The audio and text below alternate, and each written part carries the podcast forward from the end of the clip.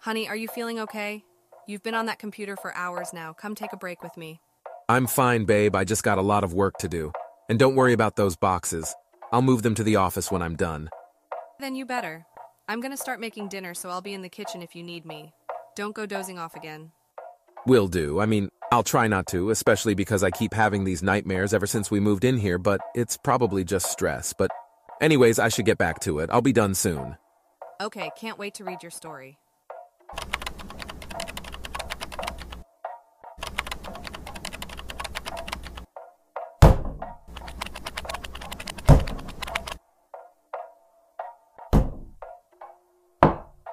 Giselle, what's that noise?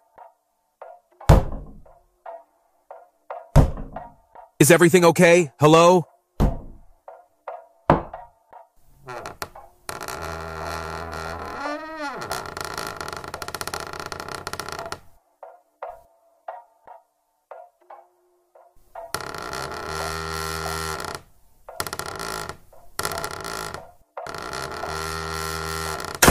Hey, hey, who's there?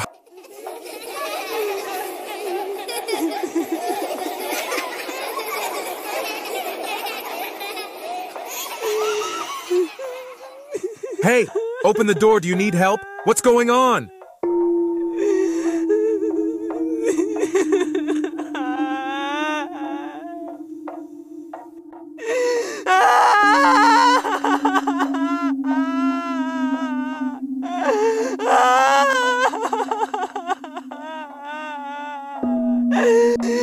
What the hell is going on? I gotta get out of here.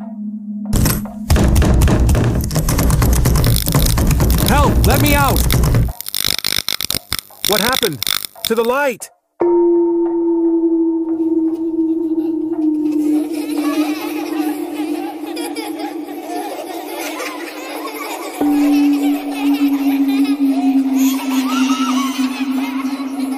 Help!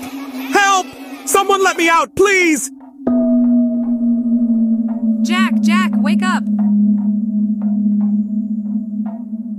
Had to wake you up, honey. It looked like you were having a bad dream. It felt so real. I don't know, maybe it's just the stress. I'd better get to bed. As the night grew darker, Jack kicked and shrugged in his sleep, as if a sinister presence was tormenting him, watching him, waiting, toying with him. Join us next time and stay tuned for episode two of Into the Abyss. Jack and Giselle learn about the sinister past of their new beloved home.